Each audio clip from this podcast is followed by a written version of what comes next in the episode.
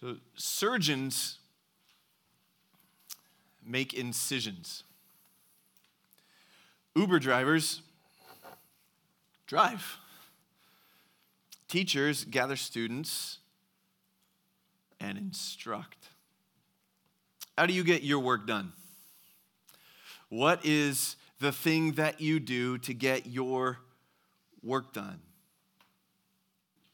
Here's another question How does God get his work done? It's a question that I think has more importance than you might initially perceive. Because if we as a church want to be engaged in the mission of God on earth, we want to not simply be clear about what the task is, but also how he engages it. Not simply clear on the mission, but also the methods. My reasoning is, is this there are millions of things, there are countless things that churches can busy themselves with activities, meetings, programs, ministries, stuff, stuff, stuff. I know precisely zero people who, right now, at this moment in history, want more stuff in their life. I said to you, hey, let's do more things. I think the room would clear out pretty quick. What I want to argue is simply this if we understand not only the mission, but the methodology of how God works, how God gets his work done, then we as the church can prioritize rightly the work that God has set before us, making sure that the things that we do have meaning and are effective and powerful for the work of God in creation. So Genesis 1 instructs us in this. It should instruct us as his people, as his church, how God gets his work done. First of all, to understand how he gets his work done, you have to understand what the work is. So we begin there. First, the work that is to be done. What is the work that needs to be done in Genesis 1? Last week we saw in the beginning, God created the heavens and the earth. God created all things, heavens and earth, is, is referring to everything that is created. So, from one end of creation to the other, and everything that's in between, God created. But there is a problem. There's work that remains. In verse 2, it's detailed for us. The earth was without form and void. Without form and void. And darkness was over the face of the deep, and the Spirit of God was hovering over the face of the water. So, without form, void, no life, nothing living, nothing flourishing, no one to enjoy the presence of God or to commune with Him. This is a problem. But by the end of the chapter, Man, look at this. Don't you wish you could you could like tick off things on your to-do list like God does on the first 6 days? Like this is amazing. Look where he gets by the end of the chapter, verse 28. And God blessed them, and God said to them, "Be fruitful and multiply, fill the earth and subdue it, have dominion over the fish of the sea, over the birds of the heavens, over every living thing that moves on the earth." And God said, Behold, I have given you my image bearers, the ones created in my likeness, who are going to fill my creation. I've given you every plant yielding seed that's on the face of the earth, and every tree with seed in its fruit. You'll have them for food, and every beast of the earth, and to every bird of the heavens, and to everything that creeps on the earth, everything that has the breath of life. I've given every green plant for food. And it was so. It's an amazing picture. And as God takes it all in, he agrees. Look what he says in verse 31 God saw everything that he had made, how it all worked together, the sum total of it. And behold, it was very good. So good by the end of this sixth day, as he describes it, that on the seventh day he can kick back. He, he can rest enjoy the fruits of his labor. The beauty of creation, the functioning of creation, all put on display. It was so good that he could rest by the seventh day. So, by the end of the seventh day, in chapter 2 and verse 3, God blessed the seventh day and made it holy because on it God rested from all his work that he had done in creation without form and void, to everything being filled and full and beautiful and living and thriving and enjoying the presence and the blessing of God, and God is pleased. That's a good week's work. The goal here, the goal is to somehow move from without form and void to God seeing that it's very good, so good that He could rest. That requires work, right? Moving from without form and void to formed and filled. There's, there's something, I mean, I've, I've alluded to this a couple times already, but there's something so exciting about this if you pause and reflect on this, right? The, the notion that you could go in and engage work and get everything done, every last box ticked off, everything finished, everything working the way that it should, and then enjoy rest at the end of that. Doesn't that sound glorious? This is one of the realities of how God has created us when we talk about longings. So, so many of us, we, we're like perpetual optimists, right? We show up to work on a Monday. We're like, okay, this week I'm to nail it. I've got my to do list. I've worked out my, my workflow. I've got all my structures in place, and this week it's to work. And then by the end of the week, our to do list is always longer than it was at the beginning. It's frustrating experience of living in fallen creation but we identify this longing. Where does that longing come from? It comes from how we see our God working in the beginning of creation. In the, in the text, it presents it this way that God gets his work done taking place over six days. And, and within the six, there's two sets of three really. Two, two answers to the two problems. So if the earth is without form and void, God takes three days to work on the without form and three days to work on the void. He's going to take three days to form and three days to fill. First, he's going to plow the field and then you plant the crops, right? First, you build the house and then you make it a home. Day one matches day four.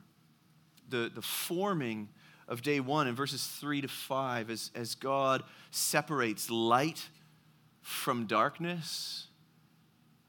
The, the forms of that match the filling of what he does in day four in, in verses 20, or, or rather in verses 14 to 19 where he establishes the great lights in the heavens to populate the starry sky, to, to rule over the days and the nights and the seasons and the months and the years. He forms and he fills. Days two and five match. In day two, God forms. He, he, he separates the waters above from the waters of below, and He creates an expanse in the midst, the sky, so that everything that we see, the, the seas down below and the sky up above, are formed. And then in day five, in verses 20 to 23, He fills it so that the waters swarm, they teem, they're filled with life, with the fish, with the great sea creatures, and the skies are filled with birds populating and filling the heavens. In day three, he forms. He gathers the water together to separate out dry land from the waters. Creates vegetation that comes forth from the dry land, seed according to its kind, plants, trees, all according to their kinds, all in preparation for the filling of day six when God creates animals, land animals from the ground, fills the earth with creatures, and then creates man in his own image and likeness to rule and to reign over creation, to be fruitful and multiply and fill the earth and subdue it, and to reign over everything else that all that God has done in the first six days of creation. He forms and he fills. It is methodical, it is systematic, it is poetic, and it is beautiful. When it's all done, God rests. Everything is created and cultivated. Everything has purpose. Everything has place. Everything has gone according to process, on schedule. Everything is sorted. Everything is balanced and beautiful. It's flourishing and it's finished. This is the work that our God has done to create a place where his people can dwell together with him as their God, with life flourishing and his blessing going to every part of creation through his people. Overcoming chaos and disorder and darkness and the absence of life to create a people who will flourish and spread over all the earth. That's, that's the work that God does in creation, and it is wonderful. That's, that's all the what, and we've even kind of teased it out a little bit over, over the, the, the days of creation. But how? How is it? What is his actual methodology? How does he then get this work done? What's the agency by which he accomplishes this? Here's a second heading how this work gets done. It's important to note that the creation account is very tightly organized. I've heard over the years, as people have talked about the creation account, that um, sometimes people will describe it uh, and they'll say it like almost like it's dismissing it. They'll say, oh, it's, it's poetic. And when they say that, it's almost as if sometimes there's the undertone of, like, therefore, we don't have to take the words too seriously when in reality, the careful construction of every poetic word and every poetic form is designed meticulously so that it carries more theological water. It carries its weight even more. It's very carefully structured, even down to the, the numbering of words. This, this is important. The numbering of words indicating the deliberateness of this account. It's, so, chapter 1 and verse 1 specifically has seven words. Everything's multiples of seven, seven words.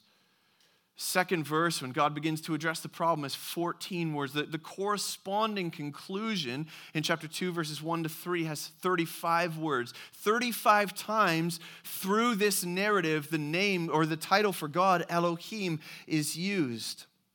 21 times we hear of heaven. 21 times we hear of earth.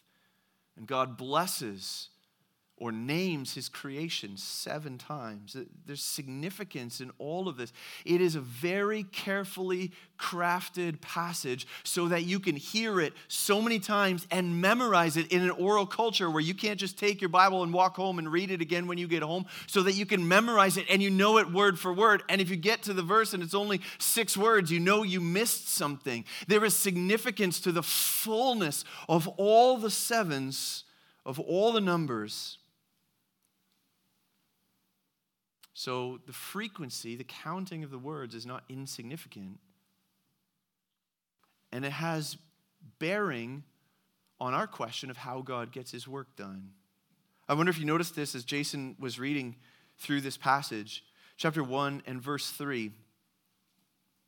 And God said, Let there be light.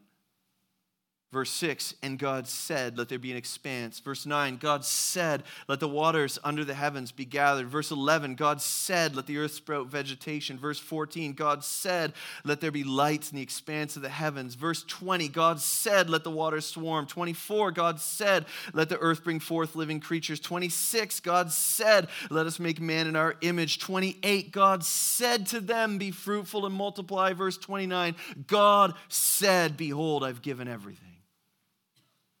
10 times, 10 words, 10 declarations of God to his creation. Significant 10 words given to God's people.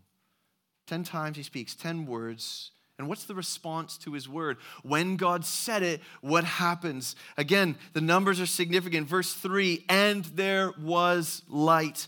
And then verse 7, verse 9, verse 11, verse 15, verse 24, verse 30, and it was so, and it was so, and it was so, and it was so, seven times the perfection of response, the fullness of response to everything God has declared is absolute obedience without exception in all of creation. Well, what are we to make of that when God speaks and everything responds and everything obeys and everything works? What's the response? What's the evaluation? Verse 4 God saw that the light was good, Verse 10, and God saw that it was good. Verse 12, God saw that it was good. 18, 21, 25, God saw that it was good. The seventh time, the climactic time, verse 31, God saw everything that He had made, and behold, it was very good. Seven times. The climactic time, it was very good. Can we stop and, and reflect on the art of narrative for a second? Like, we, we all do this. When you say the art of narrative, it sounds like something fancy, but like, we all do this, right? You have stories in your life that, like, if someone's going through something, like they're going through a hardship, oh, I've got a story that I can share with them, or, or, or if they're going through a good time, oh, yeah, I remember this, and you can tell a story too. The, the, the reason why you tell the stories that you do and the way that you tell them is determined by the reason, the occasion. Why are you telling that story? That, that determines the details that you leave in or the details that you take out. So, like, there was this time um, when, when I, I worked for a car dealership. I won't state publicly which one. And um, I, was, uh, I had just learned to drive, and um, so I thought this was a great job because I was a car jockey. So all I had to do was like drive cars from the front parking lot to the back parking lot, move them around, all that kind of thing. So driving cars is great fun when you're like 16 years old. You just get your license, and so so I'm doing this now. I, I go to the I, I I go to drive one of them, but it's standard. I don't know how to drive standard. You know what they did? They told me just try. I don't know. It's not our car. So I'm not telling you what dealership it was. So I'm like, okay, fine. So they, the guy described to me, you just push down on the one thing and then you turn it on and then you push down on the clutch. So I'm like, okay. So I go in and I try to push down on the clutch, but I didn't realize you're supposed to push it all the way down. Right? So any of you who've driven standard, you know what happens, right? You turn it and the whole thing, the car just like leaps and it's a whiplash and you smash into the car in front. I mean, uh, so anyway, it's like, it's, it's a terrible thing that happened. Now, um, they didn't care. So I kept trying and eventually I got it. So, um, now, now, now, when I tell that story, I could tell it different ways. I could tell that story like if someone's learning to drive standard, I'll be like, it's easy. No one even taught me. I just figured it out. Um, if you're like, I don't know, should I take my car to get serviced at the dealership? I'm like, well, I got a story about that dealership. uh, the, the way that I tell the story and the details that I include are going to be shaped by the reason why, the occasion for the story. So it's worth asking the question why, why is Moses telling this story? To whom is he speaking? This uh, Genesis chapter 1 is, is the beginning of what we know as, here's a big word for you, the Pentateuch, or another word would be described, you could call it the Torah. It's the first five books of the Bible. They're all written by Moses himself. And, and what Moses is doing is Moses is writing to a people who he has led out of, like through the Exodus, through the wilderness for 40 years, and they're about to go into the promised land, but he can't go with them. As one who can't go with them, but has a heart for them and wants to see them flourish in the land, he's giving them the word. So he's writing the first five books of scripture to give to them, to take with them into the land. And we miss this in English, but the land into which they're going into, the, the word land is the same word that's used for earth here in creation in Genesis chapter 1. So, as Moses is giving these instructions to the people, as they are getting set to go into the land that God has prepared in advance for them to go into. Just like God created everything for Adam and Eve so that it would flourish, and then He places them into it so that they could reap the benefits and be blessed. The narrative is shaped by the occasion. If he's going to talk about God overcoming light and darkness, he's telling the story to a people who just saw the 10 plagues in Egypt and realized that God brought darkness for days, shaming the sun god of the Egyptians. If Moses is here going to talk about separating the waters, he's talking to a people who've just been delivered through the Red Sea, but watch their enemies get swallowed up. In Genesis 1 and 2, what Moses is writing is he's writing to his people who are going into the promised land in Canaan, what they missed in the prototypical land in Eden, so that they get it right this time around. So he speaks to them and he tells them about God's original 10 words. This is significant, right? If you're an Israelite, you understand the 10 words of God, the 10 commandments of God, the words that God has declared over us by which we are to live. So he declares these 10 words of creation and he shows the perfect response of all of creation. Seven times it was so. Everything obeyed. And what's the response when everything obeys God's word? It was good, it was good, seven times good, very good, and they flourished and they prospered in the land. Deuteronomy chapter 30, at, at the end of the Pentateuch, at the end of the Torah, as, as Moses is finishing all his work and writing to the people, this is, this is what he says Deuteronomy 30, verse 15. He says, See, I've set before you today life and good death and evil. Do you recognize those words from the creation account? If you obey the commandments of Yahweh your God that I command you today by loving Yahweh your God, by walking in his ways, and by keeping his commandments and his statutes and his rules, then you shall live and multiply. And Yahweh your God will bless you in the land, in the earth that you are entering to take possession of it. It's so obvious, it's so simple. Verse 19, he testifies this. He says, I call creation, I call heaven and earth to witness against you today that I've set before you life and death, blessing and curse. Life and death, blessing and curse, good and evil. Are you recognizing this language? Moses is bookending all of what he writes in the Torah, in the Pentateuch. What's the point of all of it? Creation is built this way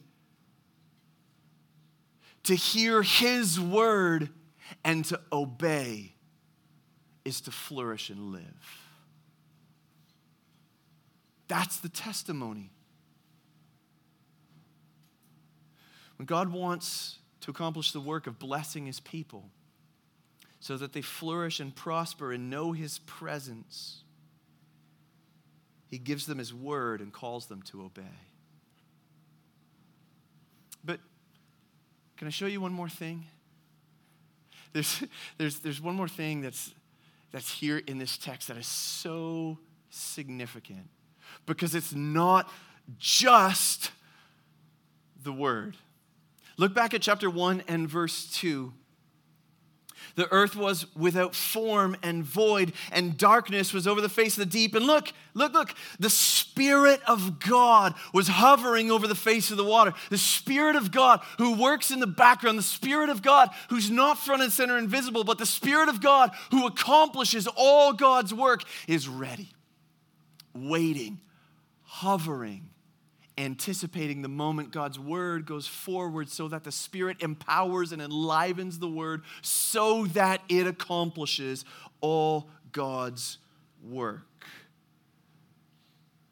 God's spirit here in, in, in, chapter 1 and verse 2 is hovering, hovering like a mother bird over its nest, bringing its, its babies to life so, so that they can flourish and fly. And again, at the end of Deuteronomy, the only other time this image is used of God in Scripture, at the end of Deuteronomy, in Deuteronomy 32, Moses comes back to it. After just reading the law to the people for the last time before he goes up the mountain to die, this is what he says to them in Deuteronomy 32 10.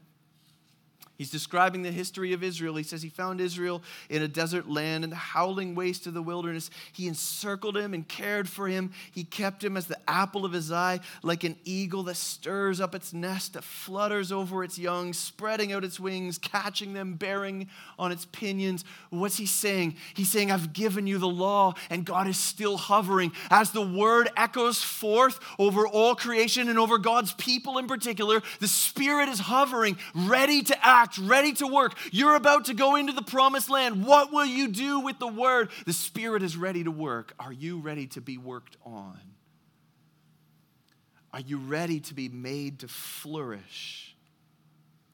How does God get his work done? He gives his word. And what makes his word effective, it is his spirit. The word and the spirit always from the very beginning of creation, word and spirit always go together. Uh, this is this is an interesting thing. Sometimes churches are described as being like spirit filled or, or something like that. And other churches are described as being like word churches or word centered church. That is a dichotomy from hell. Let's just be honest. Where does the Spirit of God work? He works in and through the Word of God. If you want to be a spirit filled people, be a word drenched people. If you want to be a people who are characterized by the word, pray for and anticipate the working of the Spirit. This is how our God got his work done in creation. Here's the last thing I want to say is simply this this is how God gets his work done still from, from the Torah, moving on through the history of God's people, because you know what happens, right? You know they didn't obey the word of God. You know that they sinned both in Eden, but also in Canaan, in the promised land. And so they were exiled. And so along come the prophets, and the prophets declare there's a day coming when God will bring restoration, when God will bring healing, when he'll reestablish his people. And there's a promise of a new covenant. And in Ezekiel chapter 37, we get this amazing image. For I'm going to make a confession here. I can't remember if I've made it publicly or not. I've often said I hate the book of Ezekiel um, because I just don't get it. There's so many things in it that are just so frustrating to me. And I'm like, I teach the Bible, I should get this. But every time I go to read it, I get confused. But in any case, someday I'll preach it. Right now, I'm confused by it. But there's one passage that even if you're like me and you read Ezekiel and you're just overwhelmingly confused by, there's one passage that everybody knows. It's Ezekiel 37, this amazing vision that Ezekiel is given. The Spirit is on him, and the Spirit works in him to give him this vision and he's taken out into a valley of dry bones. The picture is these bones are dry. They've been dead for a long time. The bodies have wasted away. The, the flesh is all gone. The sinews are gone. Everything's gone. And even the bones themselves are just dry and brittle. it, it is, the, it is fullness of death the armies of God's people uh, are the bones. They, they have been defeated and scattered. So in Ezekiel 37 and verse 3, we read this God asks Ezekiel, Son of man, can these bones live? Ezekiel answers, Oh Lord God, you know. it's always a good answer if, if God asks you a question, right? Oh God, you know. uh, he, he, I'm not gonna, you know. Uh, then, then he said to me, Prophesy over these bones. Declare the word of God over these dead bones and say to them, O dry bones, hear the word of Yahweh. And what happens? He declares the word of Yahweh over the bones. Verse 7 So I prophesied as I was commanded, and as I prophesied, there was a sound, and behold, a rattling. What does a rattling of bones sound like? That'd be so cool to hear. Uh, a rattling, and the bones came together, bone to bone. And I looked, and behold, there were sinews on them, and flesh had come upon them, and skin had covered them, but there was no breath in them. The word brought them together, but there's no breath, there's no life yet. Then he said to me, Prophesy to the breath, the, same word that's used for spirit in Hebrew. Prophesy to the breath. Prophesy, Son of Man. Say to the breath, Thus says the Lord God Come from the four winds, O breath. Breathe on these slain that they may live. And what's the outcome when the word and the spirit come together? Verse 13 And you shall know that I am Yahweh when I open your graves and raise you from your graves, O my people. And I will put my spirit within you, and you shall live. And I will place you in your own land. Then you shall know that I am Yahweh. I have spoken, and I will do it. He said it, and it was so. The same story from the beginning of creation through all time, the anticipation of our hope of not just creation life, but new life, resurrection from the dead, is that God says it, He declares it, and by the power of His Spirit, His word gets His work done.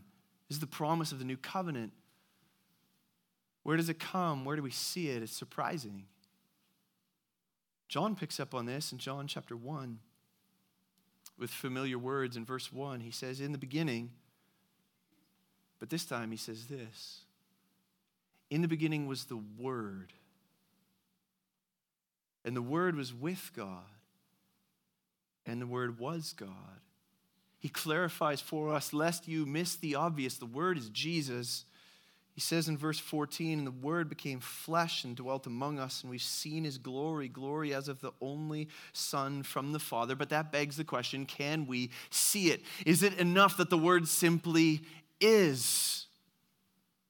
If you turn the page from John chapter 1 to John chapter 3, you find someone who comes to Jesus who thinks that he can see, who actually cannot see, even though Jesus, the Word, has taken on flesh and is literally standing right in front of him, he still can't see. And what's Jesus' answer in John 3 and verse 5? Truly, truly, I say to you, unless one is born of the water, of, of water and the Spirit, he cannot enter the kingdom of God. That which is born of flesh is flesh. That which is born of spirit is spirit. Don't marvel that I said to you, You must be born again. The wind blows where it wishes. You hear its sound, but you do not know where it comes from or where it goes. So it is with everyone who is born of the Spirit. The simple reality is that in order to be reconciled to the God of creation, we need the revelation of His Word to tell us who He is, of His holiness, of His majesty. We receive the commandments, the instructions, the words that are given to us for life.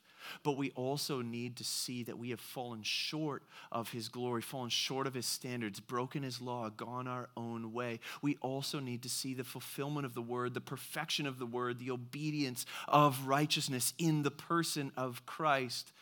And we need all of this to gain power through the working of the Holy Spirit so that I can own my sins. I can see God as merciful and just. I can cast my cares, my burdens, my sins on Him. I can confess that I've sinned and fallen short, and I can trust in Him, the one who came and suffered and died for me.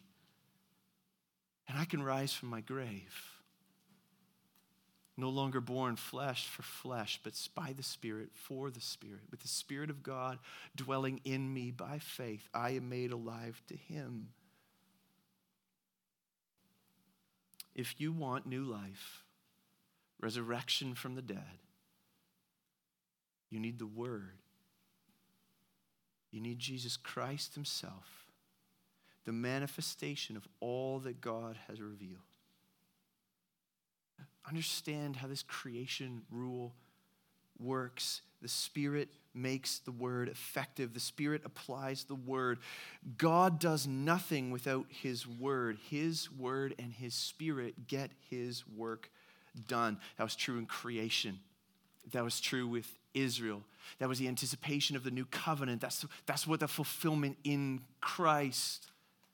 And that's where we live right now, too. We talked at the beginning about what is this going to mean for us as a church as we think not only about mission, but about methodology. This affects how we live as a church because we live in the pattern, that same pattern right now in the new covenant. In Galatians chapter uh, 3, the Apostle Paul holds this up for, for the Galatians. Remember the, the passage, some of you know it, where he says, Oh, foolish Galatians, who has bewitched you? He describes the situation this way He says, Christ was publicly portrayed before you as crucified. You saw this with your eyes. But how did you receive the Spirit?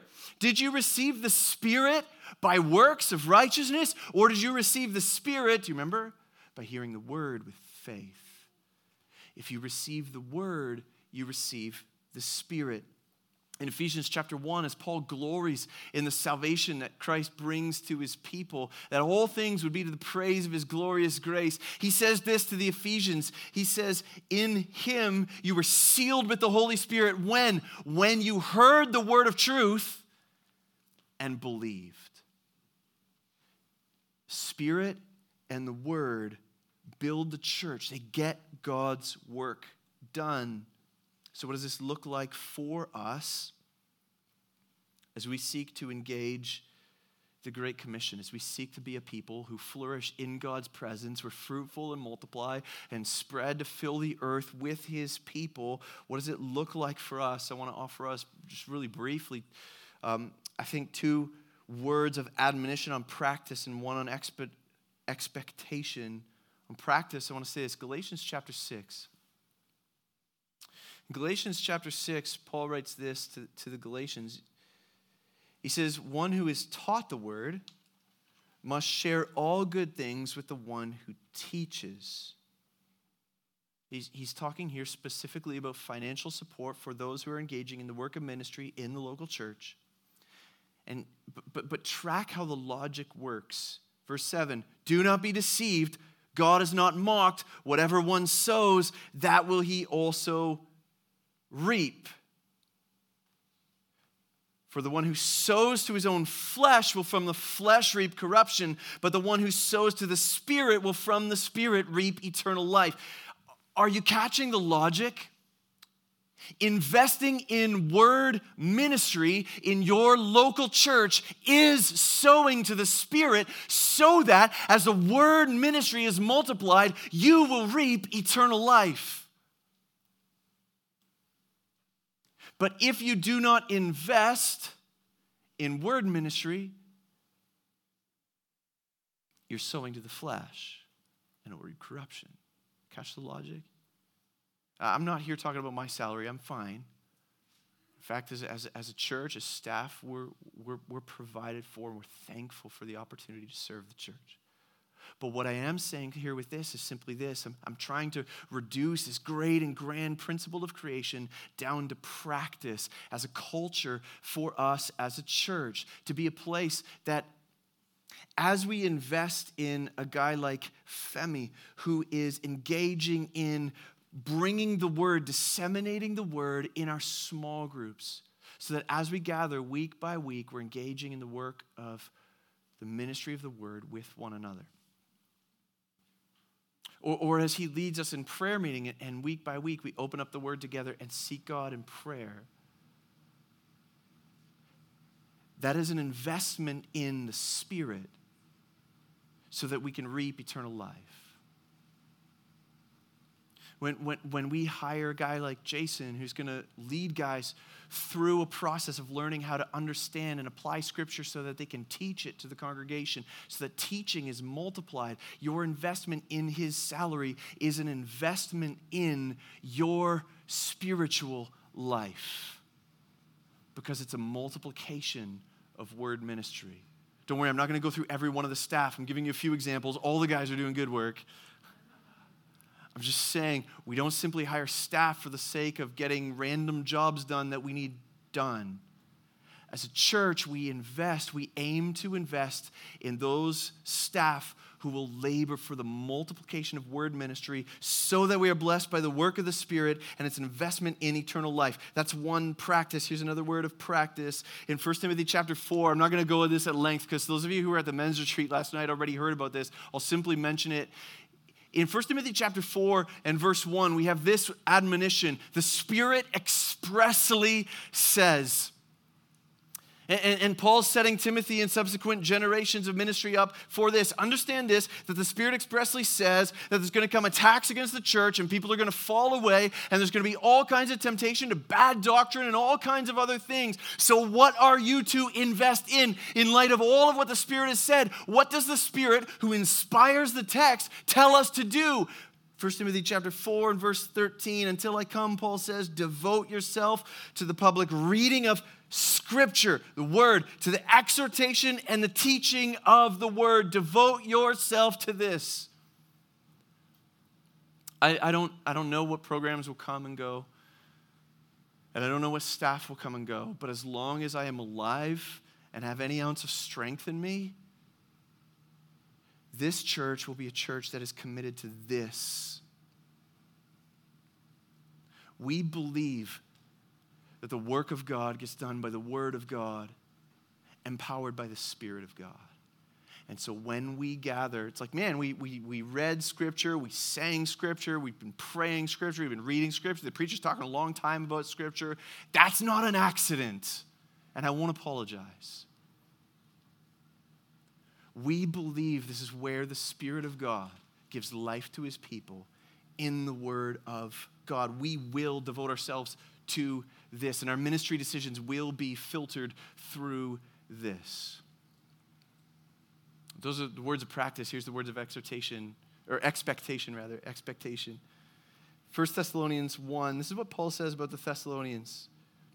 He says, For we know, brothers and sisters, loved by God, that He has chosen you. How do you know that, Paul? Because our gospel came to you not only in word, but also in power and in the Holy Spirit with full conviction. So here's the expectation for you. As we, as a church, devote ourselves to the reading of Scripture, to the exhortation, to the teaching, as we invest our financial resources in the multiplication of word ministry, here's what you should expect to see lost sinners will be saved dead sinners will come alive. Those of us with disordered hearts will find the Word of God doing its work, ordering our hearts and our lives. We'll be growing in Christ likeness, in conformity to Christ, because the Word of God will come not simply as words, but it will come with power by the Spirit of God and with full conviction, because this is how our God works.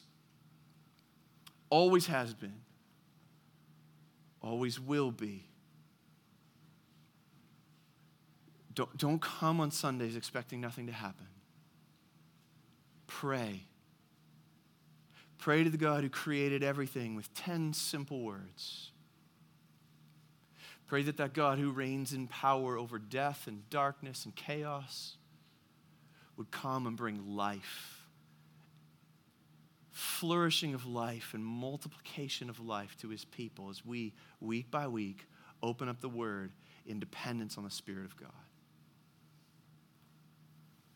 Our God gets his work done by his word and the power of his spirit. Let's aim to engage not only in the mission, but the methodology as well. Let's pray.